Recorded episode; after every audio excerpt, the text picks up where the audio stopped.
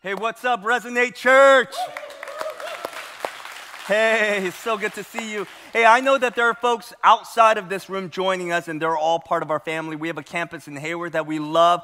Hey, what's up, Hayward? So glad that you are here today, and also our online family. Hundreds of people joining us uh, for the mission of God, joining us here in the Bay Area in our church. Hey, I just want to say hello. So glad you're joining us. Everything changed. Summer of 2005. I was just doing devotionals, just reading the Bible, and something struck me a little different. You know how sometimes you do devotionals and nothing happens and you just kind of go about your day? That's the majority of my day. Um, but there are certain days when um, you do a devotional and you're about to go about your day and you realize you're in the chokehold. It's the Holy Spirit just grabbing you and say, You ain't moving anywhere. I'm going to have you wrestle with this. And I ran across Acts 13 36. It says this When David fulfilled the purpose of his generation, he slept. And God was saying, You're going to fulfill the purpose of your generation through me. I'm going to give you that purpose. You know your old purpose of living a happy life, getting married, raising up a family, go on vacations, and happily retiring, that vision, it's gone. He said, No, no, no, that, that, that's not going to do it for you. I'm going to give you a vision. I'm going to have you surrender your life to me. And as you do that, you're going to serve me and fulfill the generation, I mean, the call that I've given you in your life to fulfill it in this generation. And then you're going to be with me for the rest of my life. And I said, Lord, I have no choice because you have me in the chokehold. And so I just couldn't forget about that. So that day, my wife and I got on our knees and we started praying, Send us anywhere, Lord. Move us and use us for your glory. And so he had us move from LA to 20 years ago, come to the Bay Area. And three years after we landed here, we planted a church called Resonate from my living room with 35 closest friends. And we started planting this church, and God moved in a miraculous way. Hundreds got saved, hundreds got baptized, and hundreds joined us who were really mature Christians, joined us for the mission. And the best part, I tell you all this because He ain't done yet. He's not done with us. In Hayward, online, wherever you are, God is still doing big things, and He wants to do even more. Do you know that last weekend of all the campuses, that God saved from death to life 35 people for his glory? Celebrate that with me. 35 people from death to life. And, and you know that today, 20 people are getting baptized. In fact, the first service, I'm just letting you know, first service today, and even Thursday, there are a bunch of people who just said yes to Jesus in the moment and got in the tub. They weren't scheduled, they had their Sunday fineness, and it was all wet but they did it for the glory of God. And I believe that there are people in this room who are not baptized, who've been resisting the call of God, who will sweep you up today. I believe that not because, you know, anybody's influential or you are peer pressured, but I believe that you're listening to God. And I believe the Holy Spirit is talking to you. And I believe in all of our campuses in Hayward and here, you will listen to the Lord. I, I really trust that. And so, what I want to do for the remainder of our time is to share four things with you. And I hope these things resonate. First, I'm going to share our vision of why you are here. I want to give you a purpose of why you are here. Secondly, I want to talk about what we are doing. You're here and what we are doing together as a church, then the future of where we are going as a church, and lastly, our moment of why we are uniquely excited for what God is doing in the midst of us today. Okay, so you game? All right, seven, of you, great. How about the rest of you? You game? Let's go. All right. So let me give you an outline uh, through a vision statement. There are three things here. First, we are called to expand God's kingdom by making gospel centered disciples who are equipped to live on mission. Those are three things, and that's going to be basically the scaffold, the three legs to my talk. Okay? We are called to expand God's kingdom by making gospel centered disciples where we are equipped to live on mission. And so that's what we're talking about today. First, we are here to expand God's kingdom. You see, one of the main reasons why you and I are here is not so that we could just be made into disciples, even though we do. You're not here because we want to plant churches, even though we do. Could I just give you a word of discouragement as we start? The church that you love, called Resonate, one day it's going to die. It's going to die. In fact, every church does. Do you know that Paul in the Bible wrote love letters to the New Testament, in the New Testament to churches? I mean, these churches were so significant in this day, it got book deals, and that was in the Bible. I mean, pretty incredible, right? And churches like Philippi and Corinth and Ephesus, they got these book deals, and in their time, God used them to be the epicenter of a gospel movement where average, normal people got together, got trained, and flipped the world upside down for His glory and kingdom. And guess where they are today? They're dead. And in fact, if you were to go to the Middle East and look in Asia Minor and trace where they are in Turkey and other places in Greece and places like that, all these churches are just all but a rubble. And soon, and very soon, Resonate Church will be all dead too. So, therefore, the hope is not at the end of the day to build a church. That's not the hope. The hope for all of us is to build a kingdom. And I want to share with you this is why God has us together. This is the purpose of your life and mine to fulfill that plan for his this generation for his glory. If you have your Bibles, and I hope you do, would you turn to Revelation chapter 5? Revelation chapter 5. And um, we're going to look at verse 9, and we're going to look at how everything in history is leading to this funnel, this moment. You know, eh, you know the video game Galaga? Am I dating myself? Galaga? Remember, there's a, yes, I am dating myself. You know that space, you know, starship, whatever, and sometimes they get into the ray that traps them. Basically, we as the body of Christ is trapped into ultimately the picture that we're going to see in Revelation 5. This is where we're all going to land. Okay, this is the picture. Ready? So, Revelation 5, verse 9. If you're able in all of our campuses, would you please stand for the reading of God's word and pray that the Holy Spirit once again preach a better sermon than the one that you're about to hear from me? Revelation 5, verse 9. This is the word of the Lord. Worthy are you, Jesus, for you were slain and by your blood you ransom people for God from every tribe and language and people and nation. And you have made them a kingdom, and they shall reign on the earth. That is the word of the Lord for this great Sunday. And all God's people said, Amen. Amen. Please have a seat. Now, this is a beautiful picture of our existence. This is our purpose. Think about this. Many read Revelation thinking this is a hopeful picture of our future. But do you know when God gave Apostle John uh, the inspiration to write this and the vision for this? For John, it was a hopeful future. For the rest of us, it was a hopeful future. But for God, it's not a hopeful future, but it's utter eternal reality. Meaning, God created time. He created all things, including time. And so God lives above the parameters of time. He doesn't live in time, He lives in eternity. And so He created time. So, where you and I interact with time as if we watch like a movie from scene to scene, God sees it as like a film strip, the entire movie. And therefore, He could see the beginning of the film and the end of the film at the same time.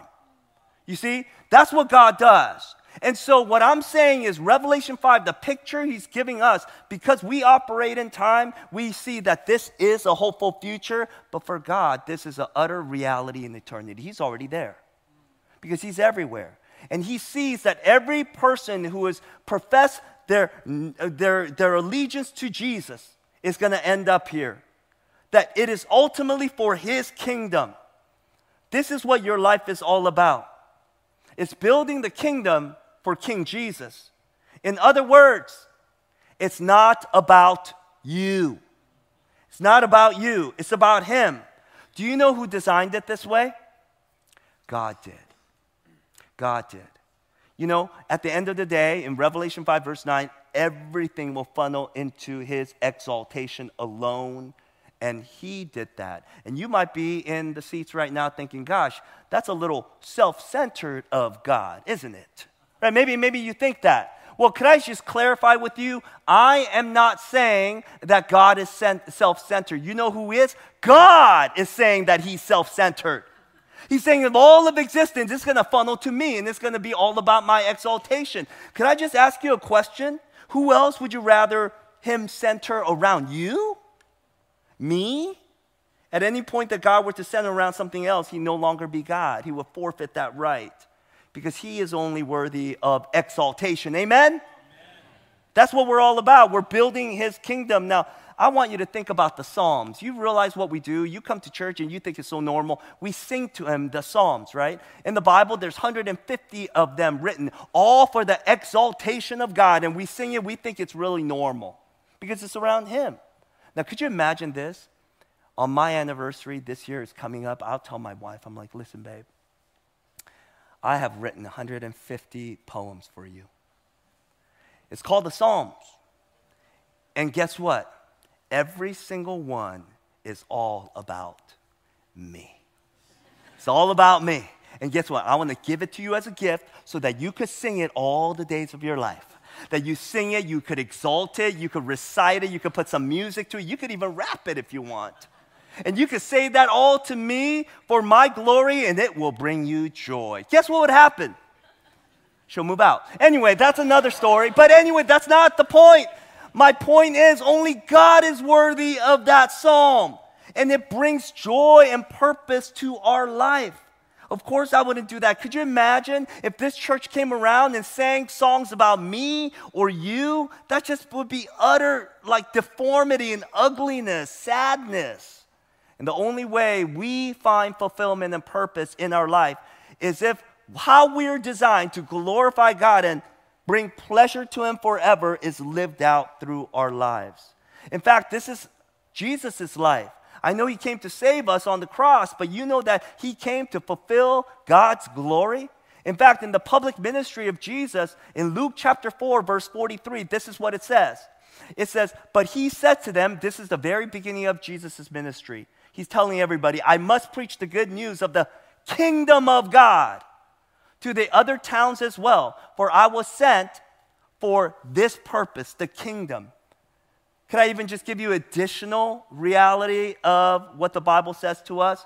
In the book of Acts, and if you want to understand the book of Acts, Okay, the best way to do it, if you've never read it, just cheat a little bit. Look at the first few verses and look at the last few verses of the entire book in chapter 28, and you basically uh, get the crux of what that book is. When I was an early Christian, a new Christian, I used to think that the book of Acts was all about church history, how the church came about, how disciples were made, and there was a chronicling of history of the early church. And then I realized that's not the case. It's all about the kingdom. Because here, let me just show you what's up. Okay? Here, Jesus, in the very beginning of Acts, Acts chapter 1, Jesus in verse 3 comes after he's resurrected, right? He dies on the cross, he's resurrected, and for 40 days remaining on earth, he hangs out with his disciples and assures them, and he talks about just one subject. One subject. Look at Acts chapter 4, I mean, chapter 1, verse 3. It says, Jesus presented himself alive to them after his suffering by many proofs appearing to them during 40 days and speaking about the what? Say it out loud. Kingdom. kingdom. It's all about the kingdom. Now go to the very end of the book in Acts chapter 28, that's the last chapter, and the very last verses, the last two verses, we find Paul now doing ministry. He got saved and he's in Rome. And he's not in Rome because he's hanging out, he's not retiring, he didn't get a condo at the beach, and he's not eating his favorite food. In fact, he was in house arrest, meaning he was arrested uh, for the work of the gospel. And there, uh, he wasn't asking for comfortable living, he wasn't asking for his last meal, but as he was thinking about his impending death, this is what he says in Acts chapter 28, verse 30. It talks about Paul and says he's lived there for two whole years in Rome at his own expense. And he welcomed to all who came to him, proclaiming what? Kingdom. The kingdom of God and teaching about the Lord Jesus Christ with all boldness and without hindrance. So you look at the book of Acts, you, it begins with the kingdom. You see, the close of the, the book of Acts is about the kingdom. Then, class, what do you think the entire book of Acts is about? The kingdom. It's about the kingdom. And you see the descriptions of church planting, church birth, and the disciples being mobilized into cities and towns. That's the tool to build the kingdom. You and I are agents and tools to build the kingdom of God, and that's all we are. This is why you are breathing alive and saved See? And now Acts 29, and Acts 29 8 ends, and it is the start of Acts 29. By the way, in the Bible, there's no such thing as Acts 29, but we are living in the Acts 29 world until Revelation 5 comes. Then the question is, what are we to do? We are to expand God's kingdom. Same thing with Paul, with Jesus. And they'll tra- they trailblaze this journey, and we are doing the same now. And the church of God comes together to build the kingdom all over the world by making disciples. But could I tell you the problem? Here's the problem. What happened in the church of America is that somehow we focused all of our energy in building not the kingdom, but the church.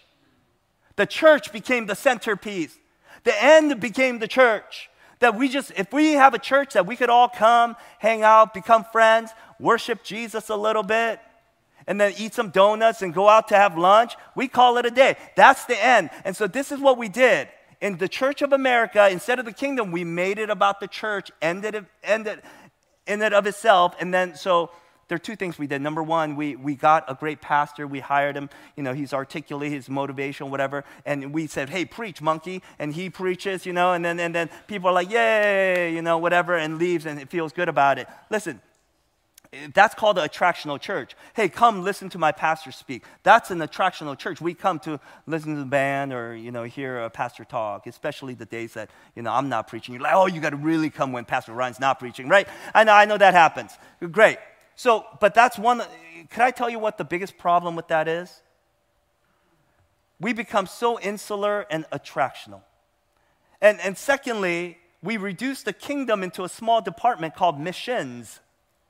It's a department reserved for only spiritual weirdos.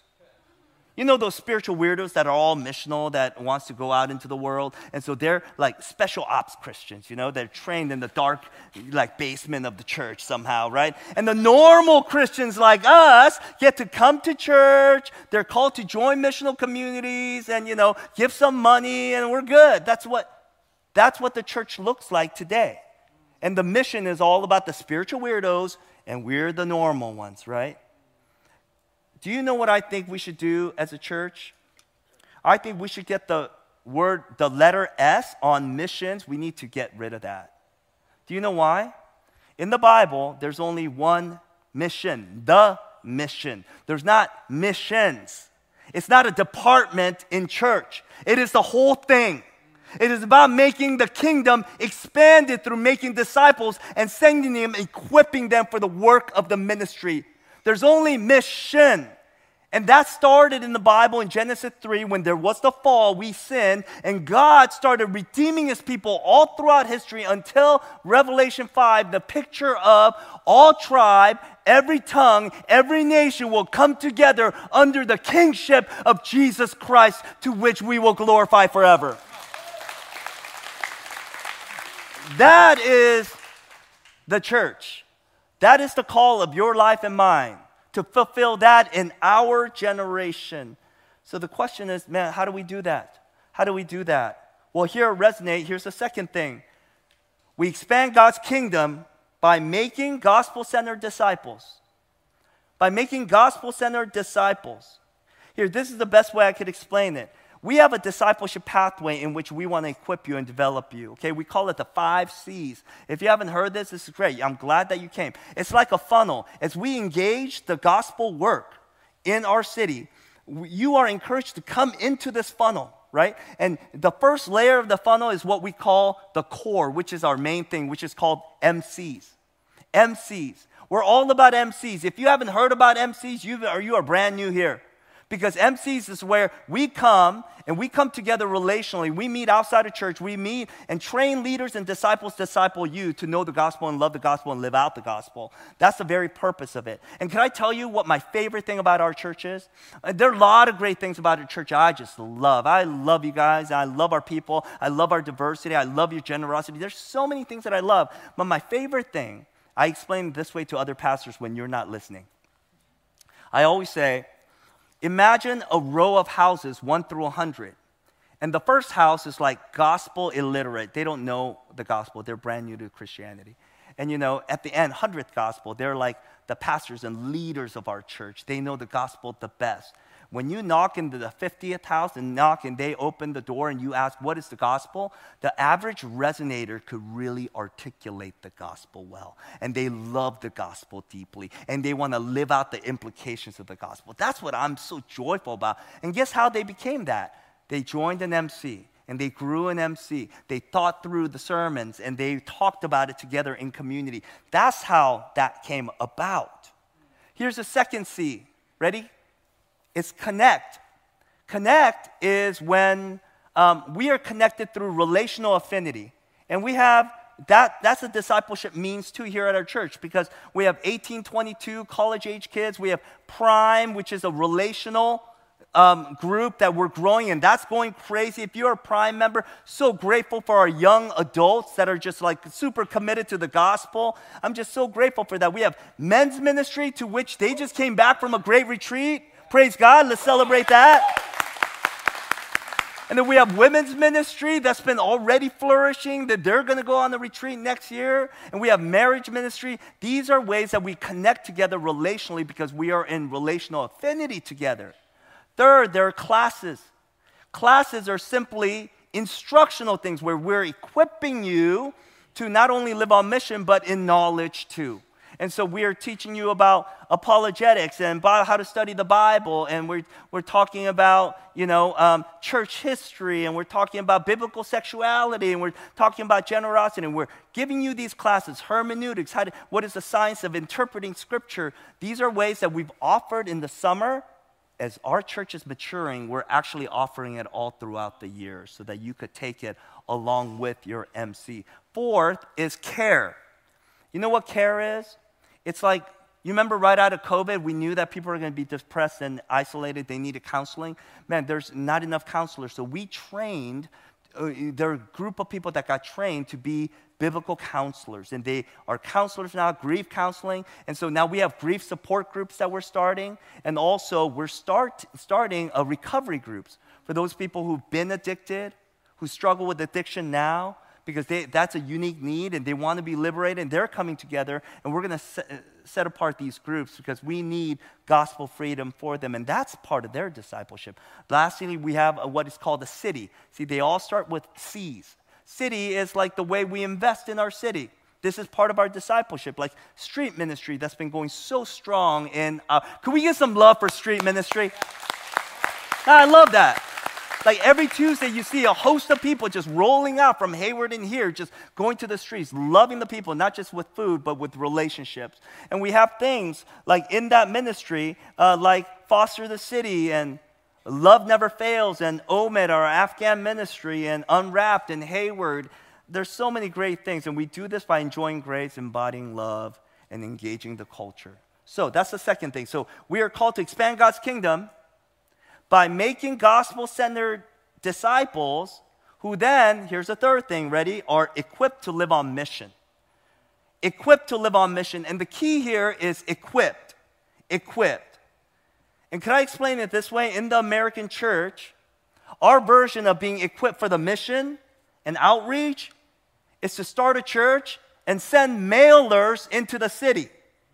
Okay, listen, those days where we start a church at a school and we send mailers into the city, those days are gone. You know what I mean? It won't work.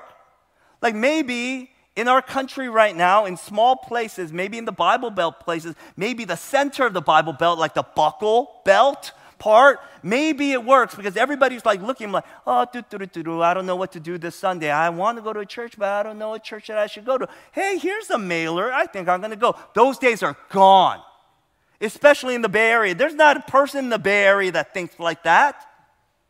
So that's not mission. What is mission? What is outreach? Okay, that can't be our primary mission. Here how, here's how I know. Number one, this is not the way of the Bible. This is not what Paul did. Paul didn't just start Bible studies and hand out mailers and say, hey, could you just pass these out everywhere you go? No, that's not what he did. You know what he did instead? He equipped them and sent them to engage their towns, their cities, through the gospel. And here's the second reason why we shouldn't see mission as just passing out mailers. Because it's not biblical missiology. Because you know what biblical missiology does? Biblical missiology is not just for America. Do you know that the Bible is not written for America only? It's written for the entire world. And so what works here should work everywhere else. So imagine if you took your heart to Afghanistan and decided to rent a little school if they let you. And, and you started passing out mailers.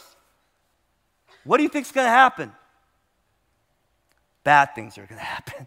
I'll tell you, bad things are going to happen. Maybe so bad that you end up in an orange jumpsuit blindfolded and you're on CNN. That'd be terrible. Okay? But you see, that's not biblical missiology. You know what biblical missiology is? It's what Paul did. It's the intention of the, it, the book of Acts and all the disciples, not just following Jesus, but being equipped to be sent out, to equip them and to engage their city with the gospel. You see, um, the Bible was written for the entire earth. If our missiology won't work everywhere in the world, why are we using it anywhere? Um, in the world as biblical missiology. What did Paul say? Paul said this in Philippians, I mean Ephesians chapter 4, verse 11. He said, "And he gave the apostles and prophets, evangelists and shepherds and teachers to equip the saints, equip the saints for the work of the ministry." See, what Paul did is he actually equipped them to live on mission, and that works here, and that will work for the rest of the world.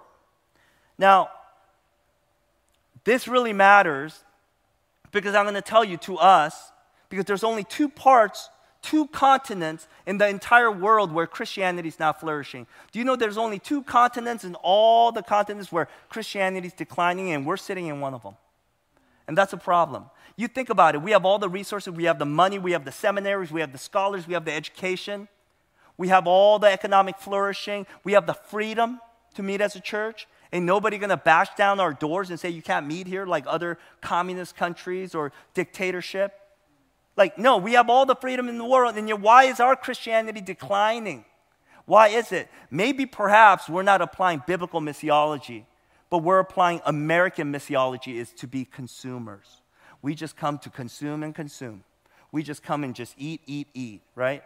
And maybe, perhaps, it's time for you and I to follow more of the Asian countries or South American countries and African countries where Christianity is actually flourishing. You know what they're doing that we're not? Biblical missiology. That's what they're making disciples and training them and equipping them to send them out. So here's the question. Here's the question. Ready? What if for such a time as this, God planned to resonate so that we could pass off to our children and our grandchildren a changing trajectory of the redemptive potential of the Bay Area. And I'm talking to you, every person who lives in the Bay Area here, I'm talking to you. If you're joining us in Hayward, you're online, I'm talking to you. Acts chapter 17 says God had determined the place and the space and the time to which you were born for that reason. You're not here just because you're like, oh, God thought, saw fit that you look better in today's modern clothing than the 17th century classic. That's not the reason why you're here. The reason here you're here is because he wants to use you for the building of the kingdom of God in this generation, and that's exciting. And the question is, then what can we do? What can we do? How can we do it? How do we do that? Okay, ready? Dream with me. Just dream with me for a second. What if God had called all of us? The reason why He planned to resonate, the reason why you're here today, no matter how long you've been here, what if He wanted us to change just 1% of the redemptive potential in the Bay Area? You would think 1% is not a lot. But if you look at this map and see that it's like, okay, the entire Bay Area, you know how many people live in the entire Bay Area? Estimated 8 million people. 8 million people. And if you think of all the people that are saved, it's about 10% of the people. Some more, some less in, depending on the area, 10% of the people were saved. That means there are 7.2 million people that are lost. 7.2 million people who are without Jesus in their life, that they're damned to hell. This is the reality of it. So let's say if we just to save 1%, God would use us in our generation in the next 10 years, that we will reach 1%. You know how many of those people are? That's 72,000 people. 72,000 people that are actually saved. The next 10 years, maybe God will use us to reach out to them. Well, how are we going to do that? Well, think about this. What if for the next 10 years, by the way, you know how many churches there are in the Bay Area? 2,900 of them approximately. And majority of them are declining, and very, very few are reproducing. And so, what if? Okay, reset, ready? What if? What if collectively with 2,900, almost 3,000 churches, we decide to plant 240 churches in the next 10 years? 240 churches.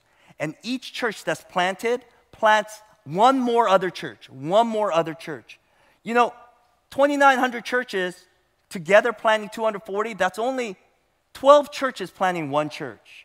12 churches coming together, sending five people, two people, sending $1,000, giving $500,000, whatever it is, and planting these churches. And if 240 churches plant one other church and they all grow to 150 people, do you know what that amounts to? 72,000 people. Could you just dream with me in your lifetime, in the next 10 years? Could you imagine doing anything more fruitful than that? To live out your purpose in your generation for the glory of God, for the exaltation of God and building up his kingdom? To see 72,000 people go from death to life? Could you imagine that? I can. And I think it's time to go to work.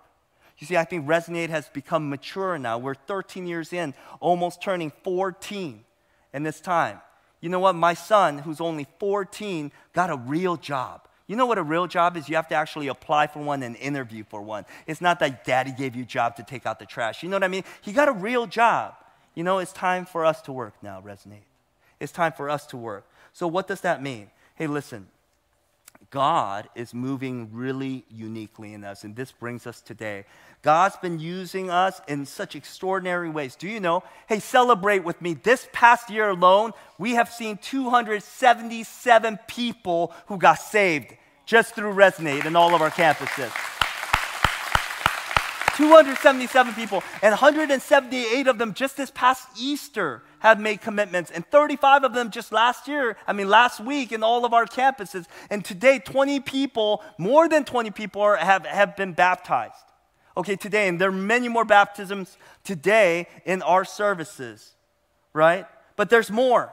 To reach 1%, God has given us dreams, and He's given us unique resources right now to shape our trajectory in three ways. Are you ready for that? Three things that we're gonna do. It's like imagine the funnel where we make disciples and we're equipping you to be sent for the mission of God here in the Bay Area to which we love. The very first thing we're gonna do is to plant more campuses and plant more churches in the next five years. You're like, how many, Ryan? Let me be specific. We want to plant four more campuses and three autonomous church plants in the next five years. Are you excited for that? Um, and this is not just a pipe dream. This is not like, hey, let's just throw the rock out there and see if we could hit it. God is working and moving in the midst of us faster than we could ever imagine. Did you know? This past week, I was driving to go see my son at, at UC Davis. He's going to school there. We wanted to go visit him, and I was driving with my wife, and you know, I was driving 90 miles per hour.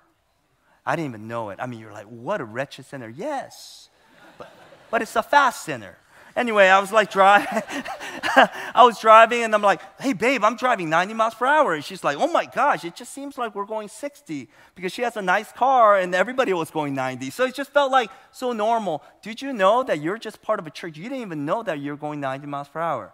We're going really fast right now. And there's some things that are going to surprise you, all of you today, because I have something to tell you. We are actually in two months planting our first campus outside of the Hayward, Fremont, on, online. This is going to be our fourth campus in two months. Um, Christopher and Brittany Stites are, are people who've actually led a great church. There are about 100 people, and they actually want to join us to become Resonate Oakland. And they want to be a part of us because they believe that with us, we could plant more churches, we can make more disciples, we could build the kingdom of God more effectively together. So they're immensely committed and we're super excited for this, but that's not all. In 2024 and on, and we're going slower with this, but after Oakland, which we love, we love the city of Oakland. Wouldn't you love to see the gospel penetrate in the city of Oakland? I would love that. But it's going further. In 2024, we're starting an initiative to plant our next campus in the beloved city of Vallejo, California. Vallejo, California. And um, I'll tell you, Noli and Noemi Perez, and they're here in the midst of us.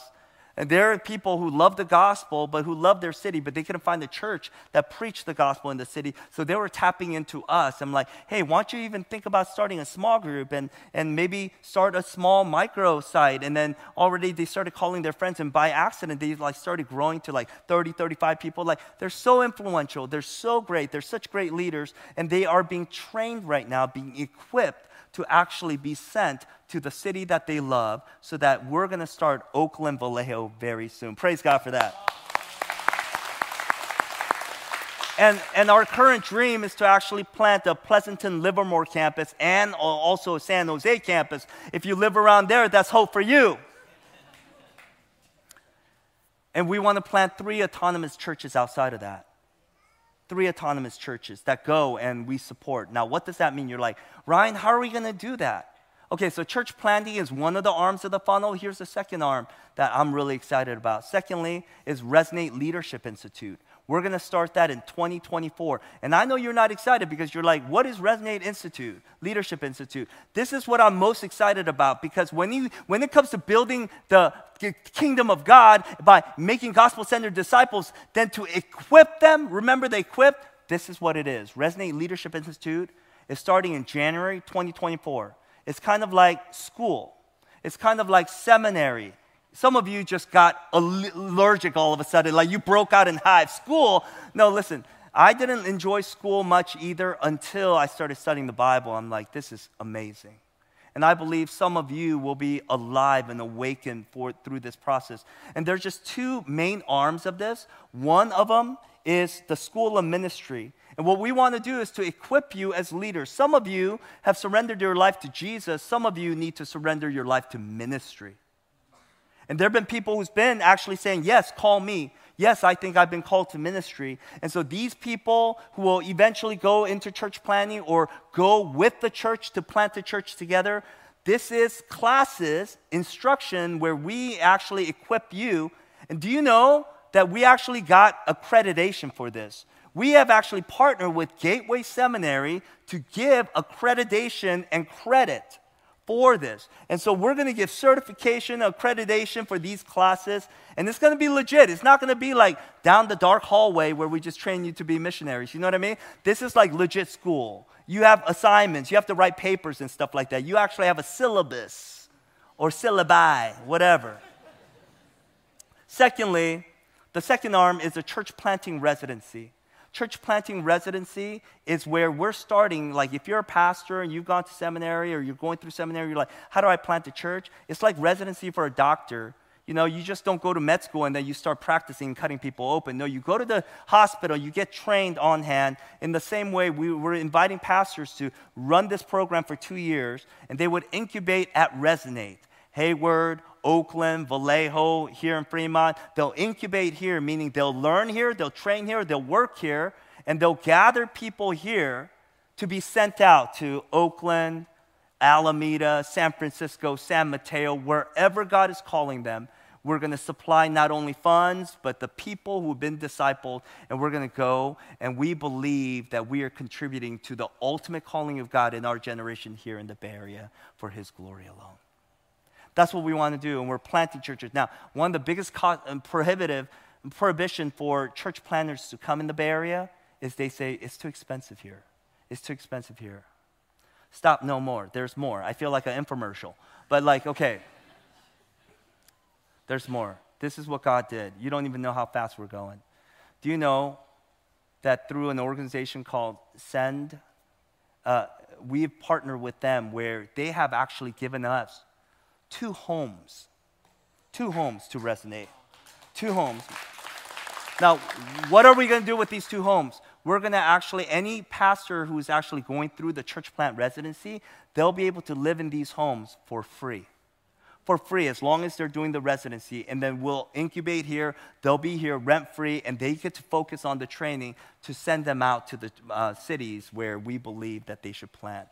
This is an amazing opportunity for us And this is all that God has brought, including Pastor Edward, which, you know, a few months ago, you're like, Who's Pastor Edward? Oh, he's a buddy of yours? Oh, great. Why is he here? What is he, what is he going to do? He's a pastor of mobilization. You're like, Pastor, what?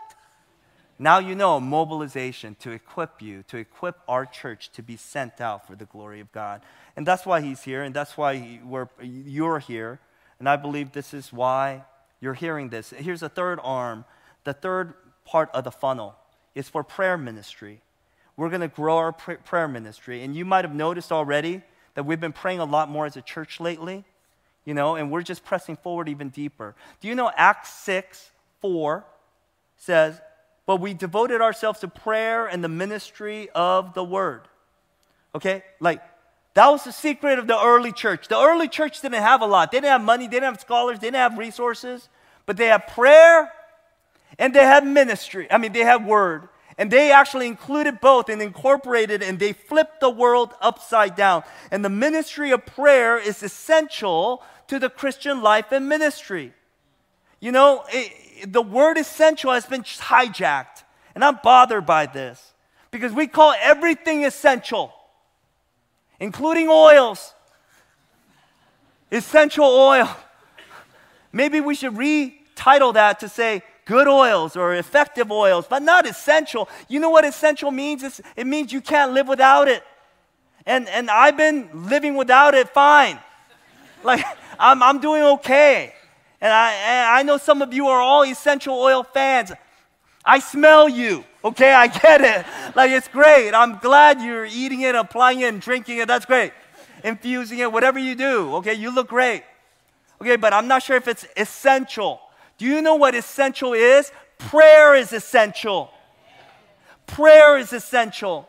You see, the church, the early church, they saw it not as a supplementary thing, but they saw it as an essential thing. And this is why these few people just flipped the world upside down. And what was so essential in the early church is only supplementary in the contemporary church.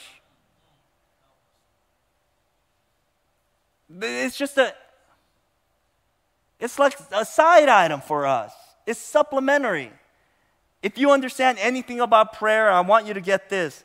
Prayer is not something we do before the work, but it is the work.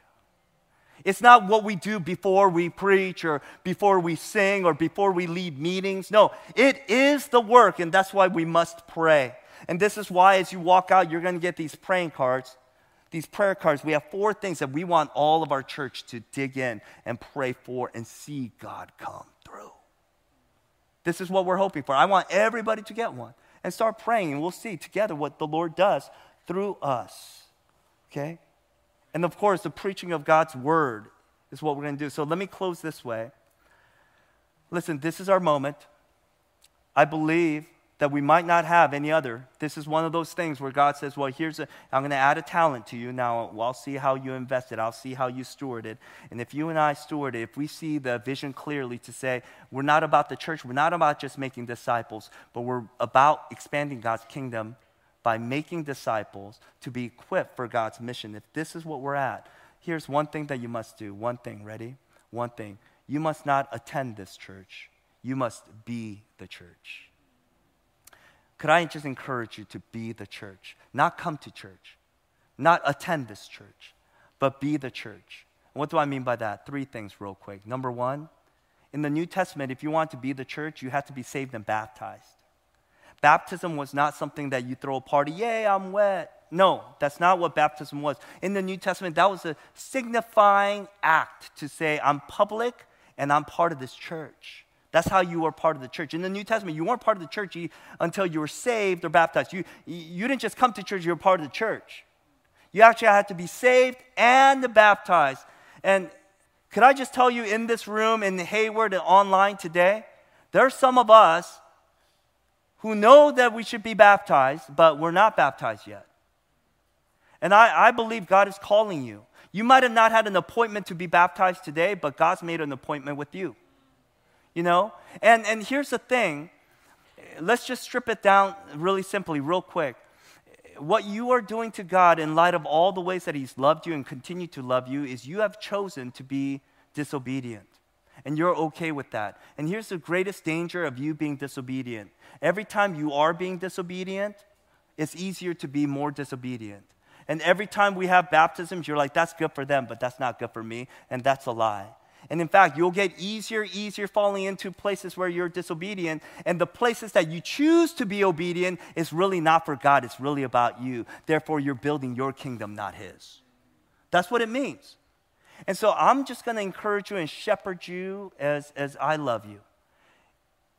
It's going to be the hardest thing to do, but would you just stand and just get baptized today? Like, it doesn't matter what kind of clothes you have. I know you have your Sunday best, but I, will tell you, this might be the best Sunday of your, of your life because you got baptized. And you will be the family of God. You'll be the church. Here's the second thing today, okay? Um, be a member of our church. Be the member. Let me be real quick here. A lot of you have been attending, and I'm not talking to anybody in Hayward online or here. I'm not talking to you if you've been checking out our church for the last few months. No, please continue to check us out. We love you. We're glad that you're here. I'm talking about people who've been here for months and months and years, and you say Resonate is our home church, and yet you're not members yet, and you're not a covenant member. You haven't dug in. And here's the problem I, I recently talked to a gal who came up to me and said, Pastor, would you give me advice? And I said, Well, what could I do? And she's like, Well, you know, my, my boyfriend and I, we've been dating seven years, and he refuses to engage and want to get married with me. He just wants all the benefits uh, without being married. What do you think I should do?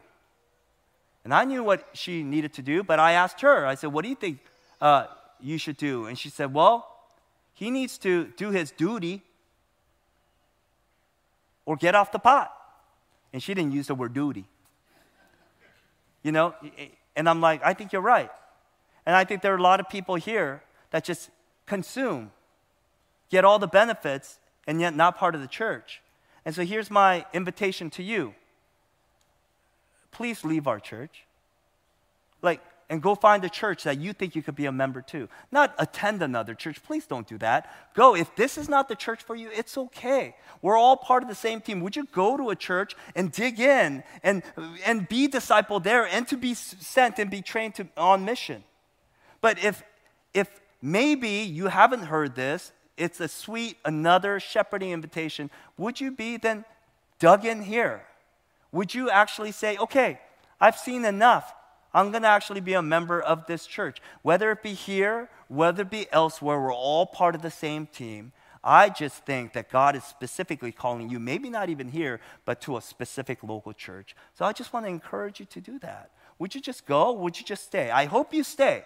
But even if you don't stay, my encouragement to you is to go and dig into that church and really be committed wherever God is sending you. Amen? All right, here's the last one. I think we need to fund the vision. We need to fund the vision. And Jesus says, Don't lay up treasures here on earth where moth and rust destroy, but store up your treasures in heaven. You know, the word treasures in Greek means deposit in wealth. And I think some of you will go to heaven and realize you're bankrupt because you spent all of your investments here. And some of you are investing so well that you're going to be incredibly, incredibly blessed up there, that you'll have crowns in which other people don't have. And so what does it look like to invest well? Here's the question. In the last seven days, of all the ways that you spent your money, um, what will last in 30 million years? Do you think the food you ate, the movie you watched, and the toy that you bought, your new iPhone 15, do you think it'll last 30 million years from now? I'm going to tell you, those of us who are investing well in the kingdom of God will have people jump out and say, I was saved because of you. I was saved because of your investment. I was saved because of your trust and your finances to fund the vision. And this is something I so deeply believe that I ended up meeting with the 20 largest givers of our church. And we had dinner together. I said, Would you fund this vision? Will you, because generosity begets generosity, so would you go first? And you already give so much and so sacrificially. You give the most in all of our church.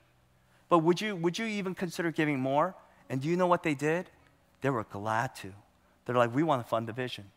We want to invest well into the kingdom of God. And so they covered the first third of uh, $250,000 to which we think it's going to cost about 750 to do all the things that God has given us, to train and send churches.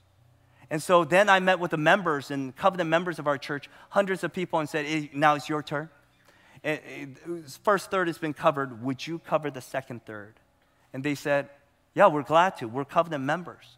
And so there are a lot more people, not just 20 families, but there are 100 families, and they're like, We're going to cover this. Now here's the last third. We've already covered the first two thirds, and I'm just calling the rest of the church out here. Hey, would you as a church, which we're the most numerous, the attenders here, the people who call Resonate home, would you deeply consider prayerfully funding the vision that God has before us? I believe that 1% matters, the 72,000 people. And we want to involve other churches, but primarily we say we want to own what is ours.